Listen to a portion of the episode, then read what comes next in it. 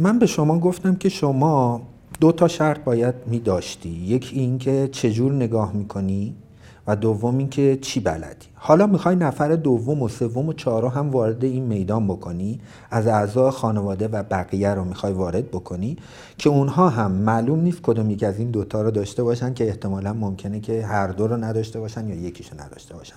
و تو تعداد آدم های بیشتری رو وارد میدان می‌کنی و اونها رو تو ممکنه که متقاعد بشی که من مداخله نکنم ولی آیا مادرش و پدرش و خواهرش و برادرش رو می‌تونی متقاعد کنی که کاری نکنیم نه. پس وضعیت رو پیچیده تر می‌کنی بنابراین مخفی نگه داشتن احتیاط چندان خوب نیست.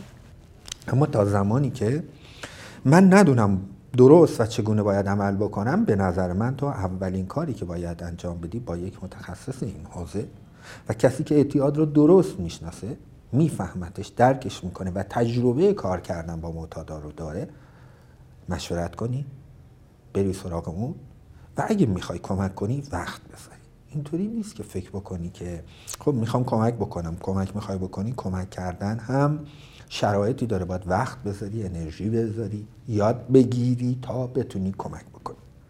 اگر قرار نیست که وقت بذاری و فکر می‌کنی با یه راه حل ساده و با چهار تا قرص و دعوا و بگیر و به بند و به زور بردنش و خانواده بیان همه بشینن فشار بهش بیارن و آی داد و فریاد و همه اینها می‌تونی وضعیت رو بهتر کنی؟ من میگم هیچ کاری نکن وضعیت رو بدتر